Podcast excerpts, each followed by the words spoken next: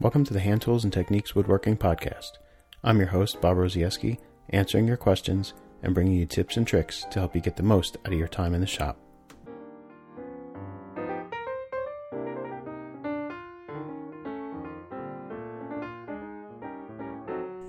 Do you have problems with rust on surfaces you can't protect in a tool chest? Are you wondering what a saw wrest is? Do you struggle with the proper use of reference surfaces? I'll discuss these topics and more today on Hand Tools and Techniques.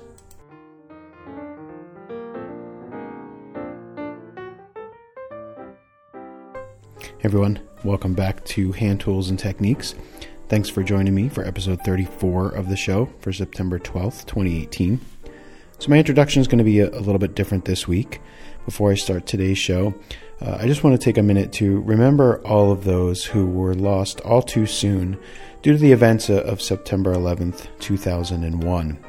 And while they deserve our thanks and recognition every day, I also want to specifically thank all of our military personnel, state and local police, firefighters, EMTs, and paramedics, and all our other first responders who've all chosen to serve the rest of us in what is unfortunately all too often a very thankless job. So thank thanks to all of you for keeping us safe and providing us all with the all of the freedoms and privileges that we enjoy and often take for granted in this great nation.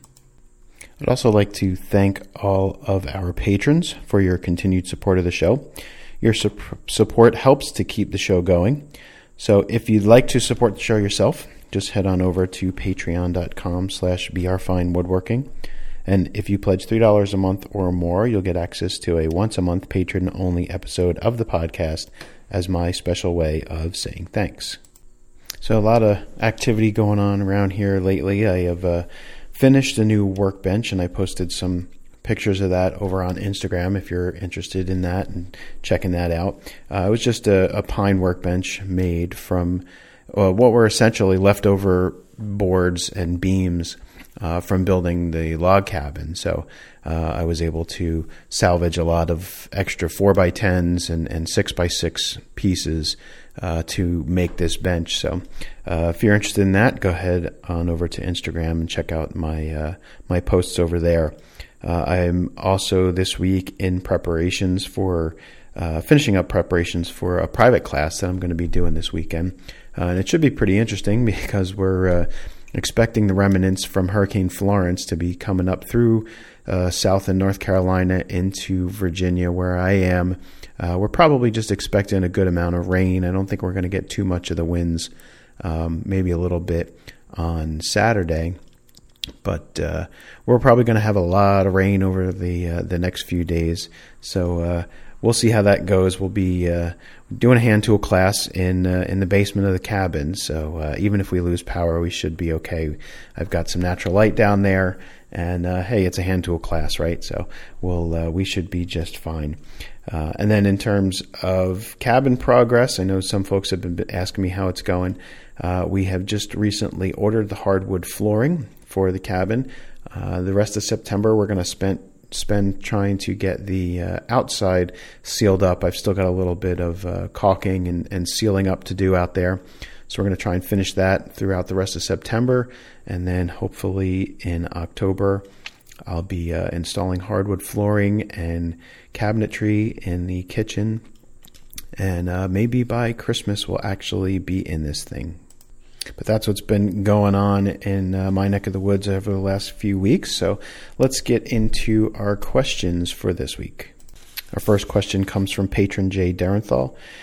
Jay says, I, I, have cut and planed all leg stretchers and rails and top slabs for a split top Roubo bench, and I went about cutting my first mortise, joining the front stretcher to the right front leg. I noticed that each of my legs is slightly different in width and height, maybe off by 32nd of an inch. Does this matter if the prime design goal is to align the front faces of the leg stretchers and top edge? Also, I'm building the bench with southern yellow pine from the big box store and found that trimming the end grain portion of the mortise is particularly difficult. I'm struggling with knowing if the chisel is square to the leg surface while I'm cutting the mortise. I check how square the cut is with a small combination square after making a few cuts but wondered if you could offer any advice on cutting these 2 inch wide by 3 inch high by 1 inch deep mortises. All right, so the first part of Jay's question has to do with slightly different width and height of the legs. So when I prepare stock for something like this, like a table, um, I don't typically make sure that everything, that all the stock is milled dead perfect um, beforehand, unless it has to be for some particular reason. Um, what I will usually do is plane the two joinery surfaces first because these are going to be my reference surfaces. And I'm actually going to talk a, a, a, little bit more about reference surfaces later in the, in the main topic of today's show. But for something like a workbench leg, um, the two surfaces that are the most important are going to be the two surfaces that receive the tenons from the stretchers, um, at least in, in this design that, that Jay's building, the, uh, the Roubo design. So those are going to be the two most important surfaces to get flat and square to each other, are those two surfaces where the tenons from the stretchers are going to join in. So I worry about getting those two surfaces flat and square, and then I cut my joinery and I dry fit everything. Then after assembly, um, the the side of the leg that's going to be underneath the bench and not accessible um, after the bench is assembled, I'll plane that with a smooth plane just to clean it up. It doesn't need to be perfectly flat. It doesn't need to be square, really, to any of the other faces. It just needs to look pretty because it's not serving any other function. It's, it's not um, a reference for joinery. There's no joinery going to join that leg. It doesn't need to be, you know, you're not planing that flush to any other surface. So it doesn't really matter that that side part the of the leg. The front portion of the leg is going to be flush with the front of the bench after assembly. And the easiest way to do that is to assemble the bench and then plane it flush afterwards. Now, if the leg is grossly oversized, um, and it you know it sticks out past the front of the bench by you know a quarter or three eighths of an inch, then I would say you may want to try and hog off the majority of the material before you assemble the bench. Um, but if it's just you know a thirty second of an inch, I would go ahead and assemble the bench before I did anything to that front surface of the leg, and then once the bench is assembled, plane the leg flush to the front of the bench plane the, the leg flush to the stretcher if the stretcher is, is sitting below the leg, um, or plane the stretcher flush to the front of the leg. Um, but I wouldn't worry too much about it. You really just want to make sure the leg, the front face of the leg, is square to the front face of the bench, and then it's plain flush afterwards. So um, I wouldn't worry about you know a, difference of a thirty second of an inch or so um, in dimensions of the legs. And the same thing with the height. Um, you know, just like with a, a table or anything else, um, and I actually just did this with the bench I just finished. Um, when it was done, I flipped the bench over after assembly. Um, I left all the legs oversized, several inches oversized, in fact, before assembling. And I referenced, I, I did all my measurement for where my mortises were going to be for the stretchers off of the shoulder um, of the mortises that were going into the top so that they would all be in the same place. And then after assembly, I turned the bench on its top. I used a ruler to mark up from the bottom surface of the bench. I marked up to the legs, um, you know, roughly, I don't know what it was, maybe 30 inches or 29 inches or something like that, and marked those legs so that my finished bench would end up at about 32 inches tall. So then I marked the, the bottoms of the legs and then I cut them all the length after the bench was assembled, and that made sure that all the legs were the same length, even if the tenons were a bit different length on each one of them. Um, it made sure at least that the bench was going to sit flat on a flat surface. Um, so I wouldn't worry about things being a little bit off before assembly because typically you're going to adjust that after assembly anyway. Um, and the legs don't need to be all exactly the same, you know, width. Um, if they're 32nd of an inch off, no big deal. As long as the reference surfaces, the surfaces that are going to receive your joinery, are flat and square to each other, and as long as your stretcher shoulder to shoulder distances are the same front and back and side to side, uh, then it won't be an issue if the legs are off. As for the second question, um, having trouble cutting the ends of the mortises square, the easiest way to do this, especially with big mortises, is to create a, uh, a chopping block or a paring block What this is is just a, a scrap piece of wood, like maybe a two by two or something, you know, inch and a half square roughly, um, and you plane it flat and square on two adjacent faces. The other two faces don't matter. Um, you need two adjacent faces that are flat and square to each other. You put one of those flat faces down on the surface where the mortise is going to be chopped, and the other surface, the other square surface, gets lined up with the baseline of your mortise. Um, you chop out the majority of the waste freehand, and when you start to get close to that baseline, you can put your chisel right in the baseline and you can hold it flat against that paring block and you can chop down that paring block and it'll help you to chop perfectly straight up and down. Um, you can also use it for paring later on if you're taking off really, really thin cuts. Um, you can just hold the chisel against that paring block while you push down on it to pare off the last little bit. Um, and I actually did show this again on Instagram um, in a quick video on Instagram. Um, I used the block for paring the mortises on the underside of my own bench.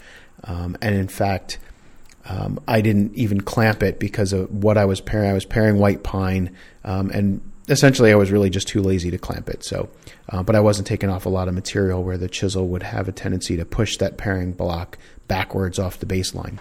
Uh, if you're going to chop or if you're working in very hard or dense material, uh, you'll want to clamp that paring block or chopping block to the surface before you go ahead and uh, and reference the chisel off of it. But that's an easy way, you know, for for really big, deep mortises to uh, make sure that everything comes out nice and square, uh, and the walls are nice and flat, and it'll help to ensure that your legs don't uh, kick off at, a, at an odd angle when you go to assemble everything later. Our second question comes from Jason Vocal. Uh, Jason says, I'm now a big fan of the podcast. I have a garage shop on Long Island where there's lots of humidity. I started keeping my tools in wooden boxes with plans to make more at your suggestion. Recently organized my wood, keeping only decent material and discarding the junk, and even followed a tip you gave about sawing and aligning my eyes better, and it worked immediately. But now I have a question. I noticed my vise starting to get some rust on the handle and the bars. I can't box it up. What kind of tricks or maintenance do you recommend for fixing and preventing the rust from ultimately uh, ruining the vise? So, um, surfaces that you can't put in a toolbox or, or some kind of case to keep the moisture off. This is becomes an issue, uh, you know, in in really humid areas. I'm really struggling with it this year myself um, in my basement shop. Uh, my wooden vice screws on my old uh, English bench actually warped and seized almost to the, the point of immobility at one point, and the planing stop in my English bench actually swelled and seized up at one point, and I couldn't couldn't move it even with really heavy hammer blows. Um, and I'm getting you know surface rust on things that uh, even things that are in my tool chest are, are, getting some surface rust here and there that I'm having to deal with. Uh, but you know, some of the machines that are out in my and, and power tools that are out in my garage, um, you know, they're having issues, and, and tools that I leave out tend to get a little rust on them. So, so what do you do? Well, if you can't put the tools away and protect them, um, that means you need some type of product essentially that's going to form a film between the metal surface and the moisture that's in the air. Uh, the most common are some ty- you know some type of oil or some type of wax um, or some combination thereof.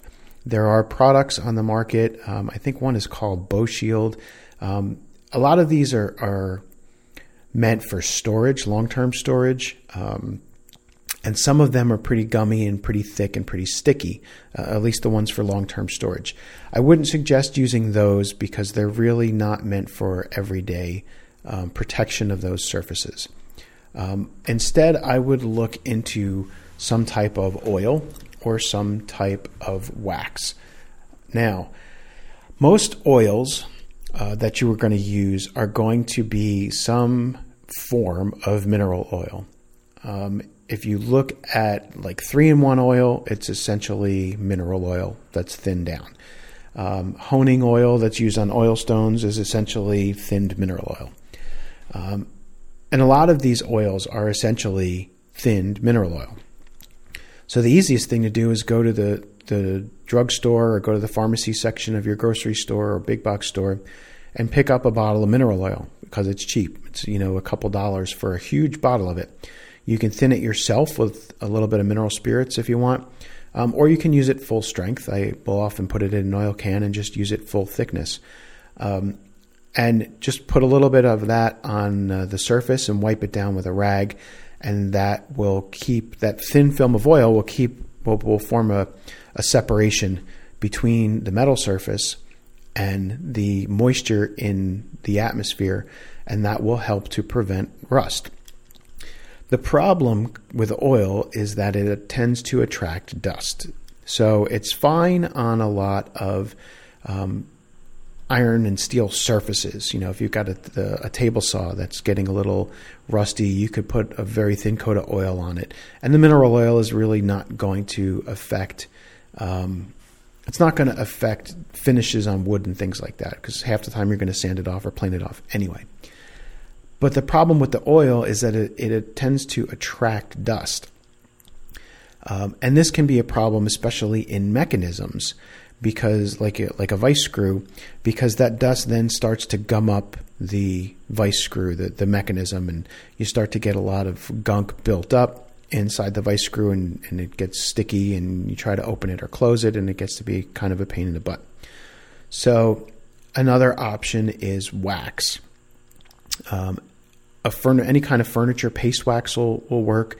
Um, Renaissance wax is you know a wax that is used by restorers, uh, refinishers, and and it's great for metal surfaces. The problem is it's really expensive, but it does work really well. Uh, but any furniture wax will work. A butcher's paste wax, a, a Minwax finishing wax, Johnson's wax, anything like that, where you would just take a piece of steel wool or a soft rag. Um, if you've got a little bit of surface rust on the surface on the on the part, you can apply the wax with steel wool, and it'll help to get that surface rust off, as well as apply the wax at the same time. And then um, you know you just once it, it hazes over, just give it a, a light buffing just to buff it all off, and it'll help to lubricate the vice screws. And because it's a it, once it dries, because the wax is typically hard um, and dry because you, most of those waxes are a mixture of like carnauba wax and, and pretty hard waxes. Um, once the wax dries and the solvent flashes off, it leaves a pretty hard, waxy surface behind, and it will wear off in time. You're going to have to renew it from time to time, but it will at least, you know, put some type of thin film barrier between the metal surface and the moisture in the atmosphere, and help to slow down the formation of rust. Eventually, um, you know, if you don't maintain that surface and reapply the wax and clean the dust off every once in a while, um, it will still rust. So you're going to have to maintain it. Um, another thing you want to do is to keep the dust off all those surfaces. Dust attracts moisture. So if you are in a very humid environment and you've got a table saw surface or a vice metal vice screw and you leave it all dusty, that wood dust is going to attract the moisture from the air and hold it against those surfaces, and that's going to accelerate the rusting process. So, cleaning your shop, you know, vacuum the dust off those types of surfaces um, and wax them, and you know, these are all st- things that are going to help to slow down the formation of rust.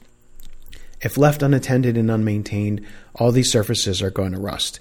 Um, so there's really, you know, there's nothing you you're going to be able to do that's a one-shot deal and it's good forever you're going to have to maintain. Uh, but I would say probably wax is going to be your, your best bet. Um, there are dry lubricants like graphite lubricants and things like that. Um, they don't tend to really prevent moisture and inform that film. They're really more lubricants uh, for for mechanisms and screws and things like that. Um, so I find that the wax on the metal surfaces tends to do a bit better job um, than than those dry lubricants. The wax can can uh, attract dust as well. When it's dry, it's not as big of a, an issue. The dust will actually blow off the surfaces once the wax is dry. But the uh, when the wax is still tacky and drying, it can attract some dust. But you're to you know you should be buffing off that haze and the, the dust anyway, and try to keep the surfaces clean of dust. And uh, I think that's about the best you're going to be able to do. And you know, keep inspecting your surfaces and maintain them, and reapply that wax when you start to see little spots of rust. Clean it off as quick as you can, and uh, and reapply. And I think that's the the best we're going to be able to do. The last question I have for today comes from Hugo. And he says, I have been sharpening my saws, mostly rip, but even with my two different saw set tools, I can't offset them enough. Let's say uh, when I'm doing uh, 10 to 14 teeth per inch, I have two different sets with two different sizes of hammer, so I have one with a narrow hammer. But a friend of mine at Hartwood School used a saw wrest. His saw was splendid while mine was getting stuck in the green timber. He did not have the tool with him, so I don't know exactly what to look for. Can you shed any light? So, uh, I want to address a couple of things. First, the fact that you're having trouble getting enough set on a 10 to 14 point saw with the saw sets that you have. Um, I think you need to adjust the setting on your saw sets because you should have no problem getting enough set in those 10 to 14 point per inch saws with any of the commercial saw sets that are readily available. They're all made for saws in that size. Most commercial plier type saw sets have um, the ability to adjust the anvil so that you can add or remove so that so that you can add differing amounts of set. Some of them have numbers on them that say, you know, the nut that you would set to the number of teeth per inch but many also have other adjustments on them that even at that tooth, that a particular tooth per inch, you can adjust the amount of set that it provides. Um, for example, my I have a, a, a clone. It's it's a unmarked clone of a Stanley 42W saw set, and it has two adjustments on it. The first adjusts the anvil so that when the hammer pushes down on the tooth, it makes a bend in the tooth at the right height on the tooth. But that particular setting with the numbers on it for teeth per inch does not adjust the actual amount of set. It just adjusts where on the tooth that set is applied because ideally you want that set to be applied to approximately the top half to third of the tooth. You don't want the entire tooth set. So that's what adjusting that anvil typically does is adjust where on the tooth that this set is going to be applied. And that's what those numbers mean. But t- typically, most sets have another setting as well, at least mine does, and others that I, I have seen also have this, where you can actually adjust the amount of set that it puts in. I had a, um, a Disston Triumph saw set that had both of these adjustments, and the Stanley 2W the 42W clone that I have now also has both settings. So you may need to inspect and play with your saw set a little bit more to see uh, because you should not have any problem. Most saw sets are capable of oversetting the saw teeth, so you should not have any problem getting the amount of set that you need on a 10 to 14 point saw with the commercially available plier type saw sets. Now, uh, if you still want to look into a saw wrest, um, they are available. They're they're you're not going to find them that easily. Most of the time, you'll find them on the old tools market. Um, you can make them. They're not complicated pieces of equipment. Um, sometimes they're called saw wrenches. Um, but essentially, what a saw wrest is is a, a hunk of metal that has a a kerf cut in it, for lack of a better word, a slot. Um, at the end of that slot or that kerf, there's usually a hole, a small hole, um, and the idea is you take that slot and you slide it over the top of the saw blade, over the teeth, and you position the tooth so that it's inside the hole on the saw wrest, and you position where the, the where the area where the kerf or slot meets the hole, you position that shoulder uh, at the height on the tooth where you want to apply the set. And then you manually bend the tooth using that saw wrench as, or saw wrest as a lever to just bend the tooth. Um, they work. They take a very practiced hand to work well. Um, I have used them. They are very inconsistent if you are not that practiced with them. Um, and they are also capable very easily of breaking teeth off because there's no stop like there is in a, a hammer and anvil style, plier style saw set. Um, with a saw wrench, it's very easy to overbend a tooth, um, and it's very easy to be very inconsistent with the amount of set that you apply to each tooth so that your teeth are not set consistently. So, um, unless you're willing to put in a lot of time to practice with them um, and understand how they work and, and how much set you put in, um, which is going to be different for every saw that, that you sharpen and set with them, um, it's not something I recommend if you're just getting started in, in saw sharpening. Uh, the plier type sets are by far the easiest to use, and there's no reason you shouldn't be able to get enough set in your saws with those. Um, I understand from your question that you are working in greenwood, and that is going to require uh, quite a bit more set than dry wood. Um, but working with 14 teeth per inch, that's kind of a fine saw for working in greenwood. Um, so I, I would probably be looking for something closer to that 10 points per inch that you originally mentioned uh, for working in greenwood.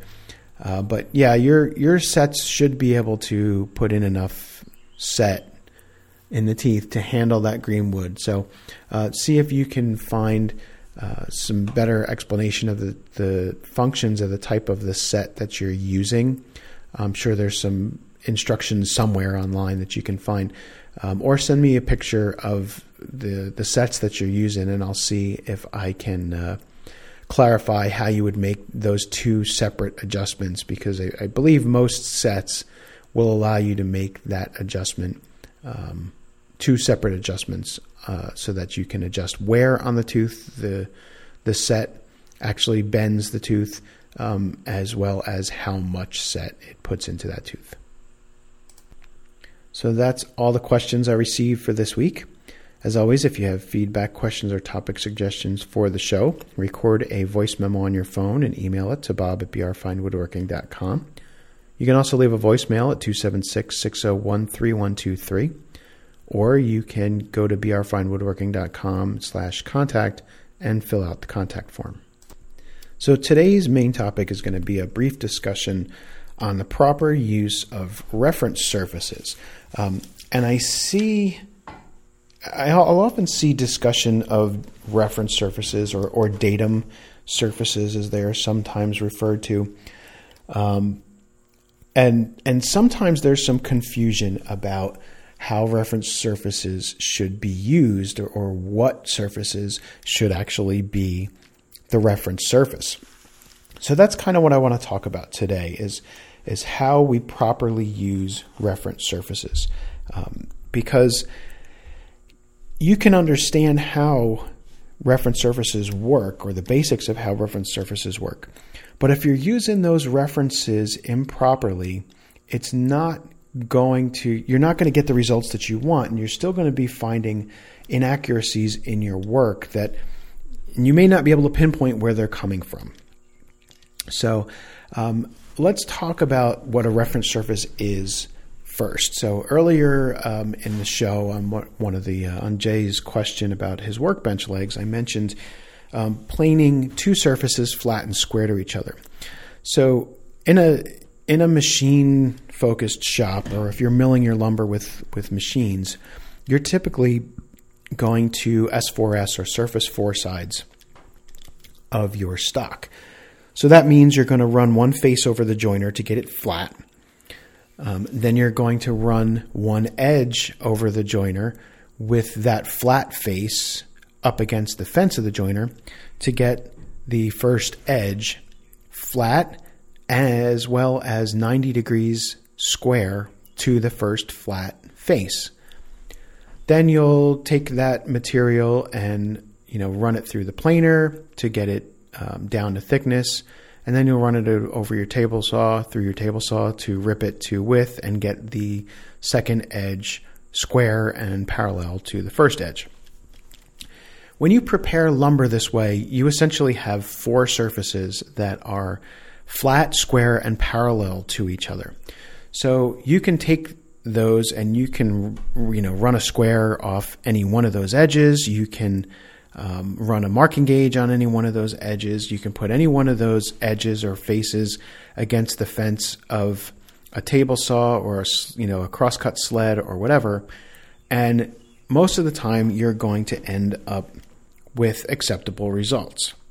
Well, when we work by hand, we try not to rely on that same method of work because uh, we're typically not working to that level of precision.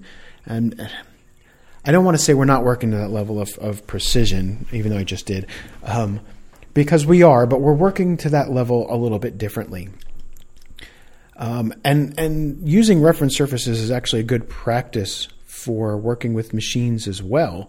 Um, it's just that most people tend not to do it because most um, most resources when they teach woodworking and milling, you know, using machines, don't worry about reference surfaces.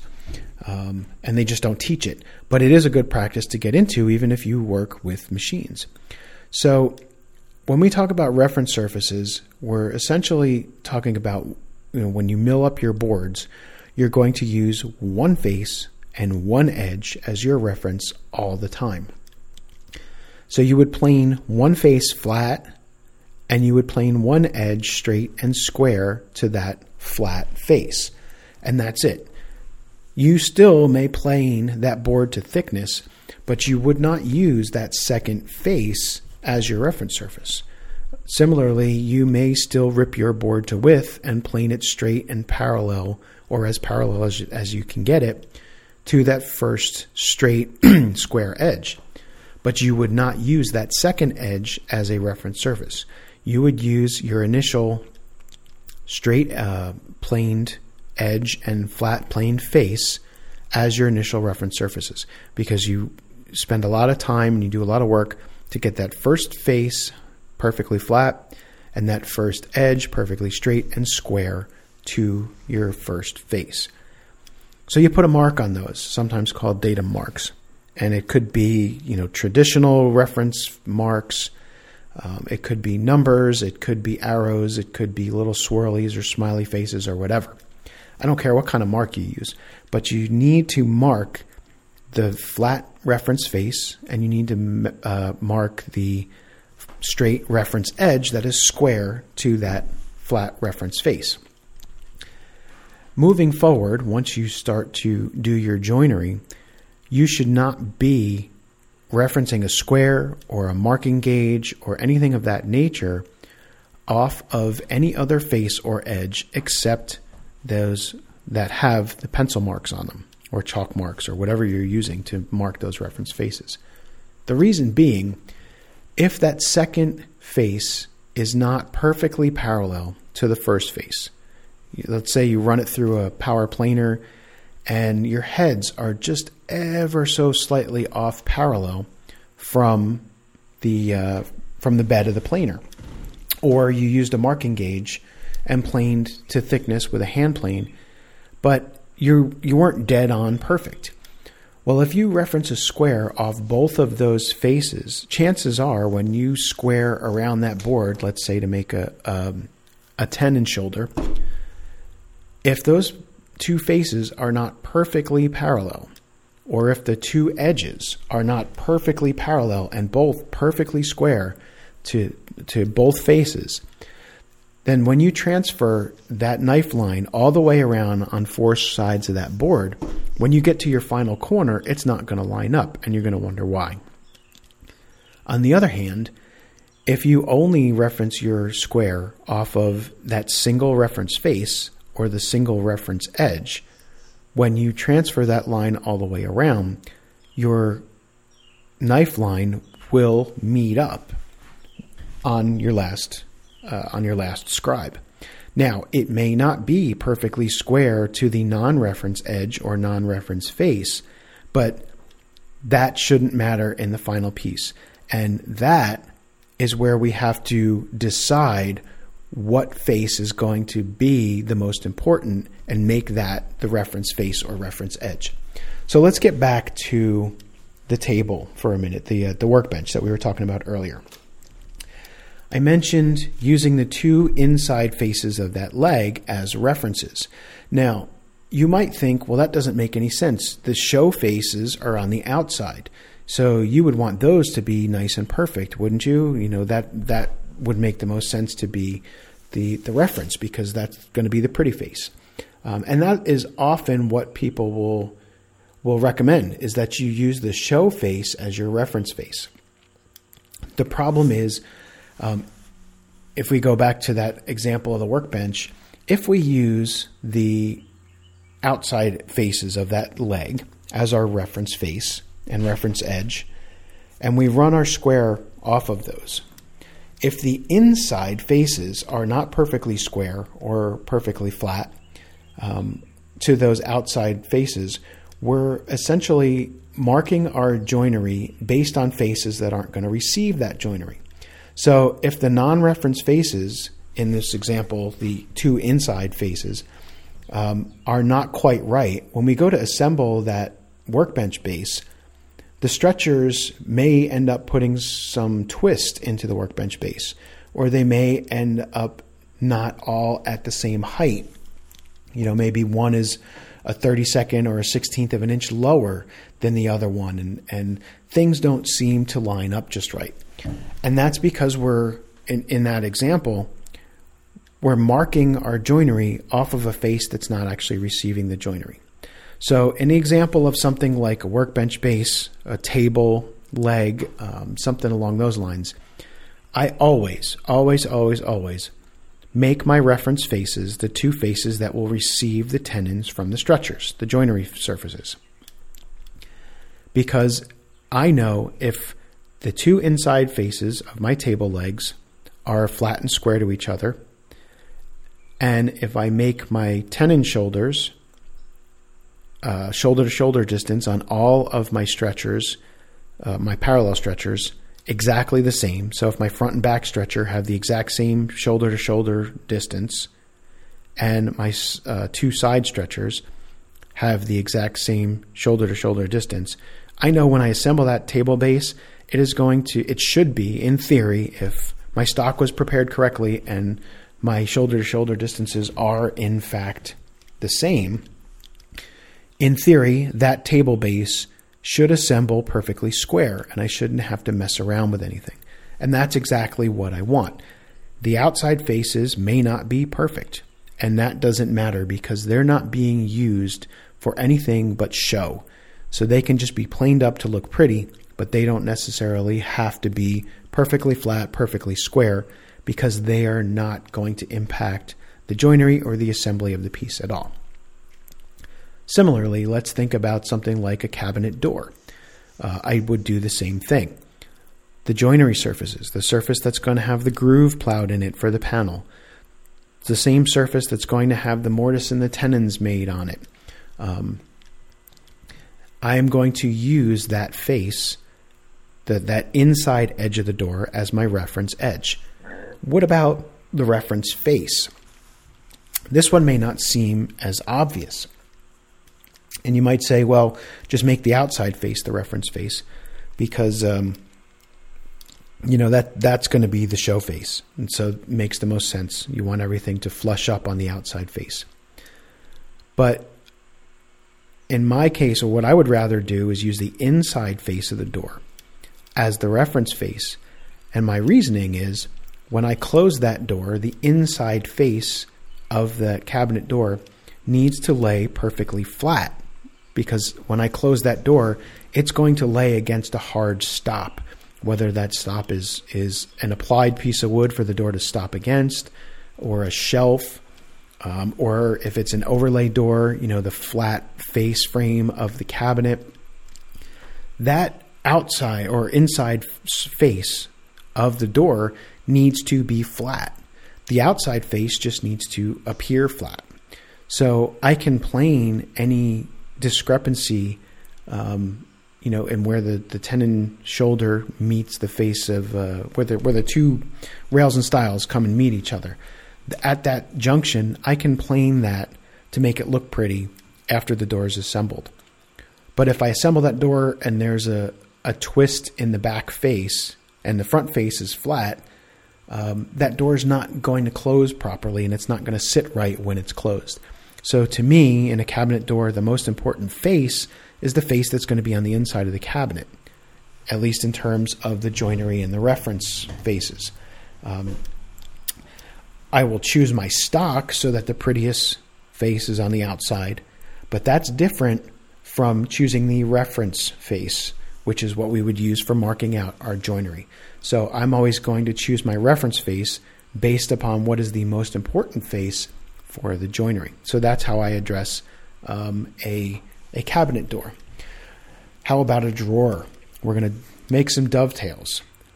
Similar situation. My reference faces, my reference edge is typically going to be the bottom edge of the drawer, uh, the drawer sides and drawer front, because I need those grooves for the drawer bottom to line up when the drawer is assembled. So I'm going to lay everything out from the bottom edge of the drawer. Similarly, I'm going to use the inside face of those drawer parts as my reference surface because that section, the inside face of that drawer, needs to come together square when I assemble that drawer. So I want to lay all my joinery out off of the inside face of the drawer. If the outside of the drawer is a little bit off, I can plane it to fit afterwards, but I cannot make any adjustments to the inside if there are gaps and there are problems um, when I go to assemble that drawer. So I always make my inside faces of drawers my references, inside face and the bottom edge. So you should kind of see a theme going here is that I'm, I'm basing my references always off of where my joinery is going to be most important. There are times when you may want to use an off face as a reference, but I would say they are, are few and far between. Most of the time, what's going to be important in terms of layout of joinery and, and using your, your squares and your gauges is going to be the surface that receives the joinery. And that's a good rule of thumb to follow. Uh, case sides, when I build case sides, and this is this is one I, I like this example because this one is often a, a point of contention. I've heard people say that when you build a case, like a let's say a chest of drawers or something like that, that your reference face should always be the outside of the case, the outside face of the of the case sides.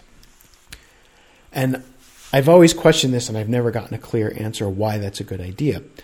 Um, and the only the only logical explanation I've I've gotten was that well, the inside because the inside of the case doesn't need to be planed, um, doesn't need to be planed to look nice, and a lot of times it wasn't in in period work. And I get where that's coming from. I have seen chests of drawers and cases where the inside of the case was not planed really well. Um, it may have been just dressed with a, you know, a try plane real quickly or a fore plane.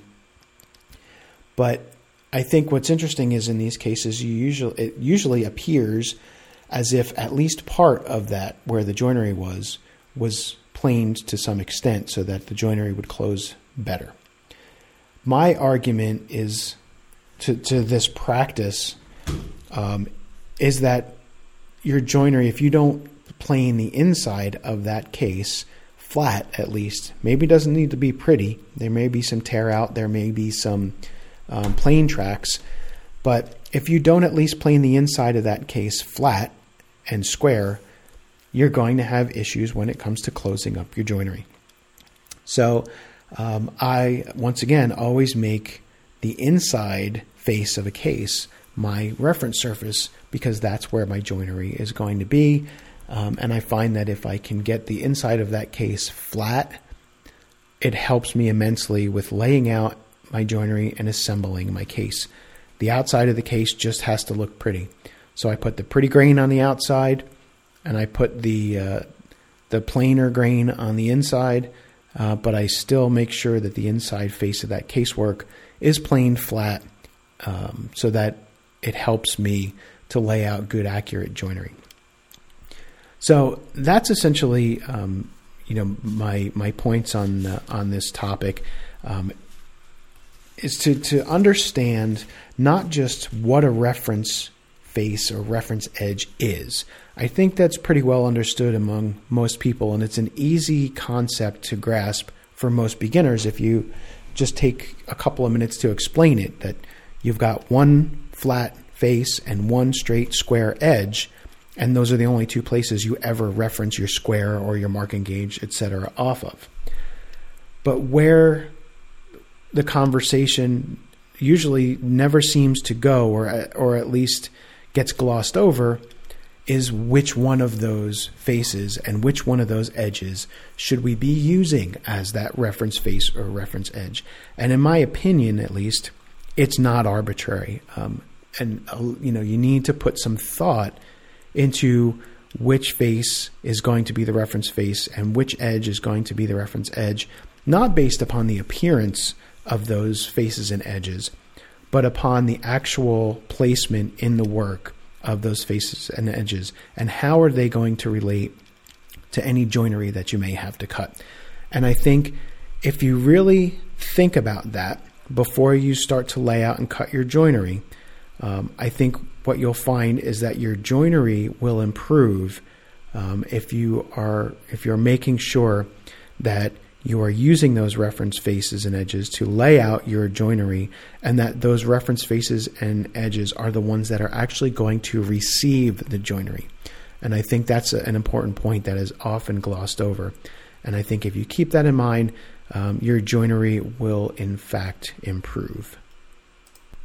So that's going to do it for this week's show. As always, I want to thank you all for joining me and allowing me to do this because without your support, none of this would be possible.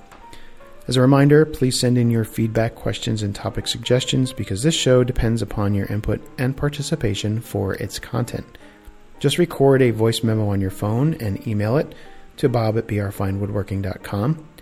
You can also leave a voicemail at 276 601 3123, or you can use the contact form on the website at brfinewoodworking.com slash contact.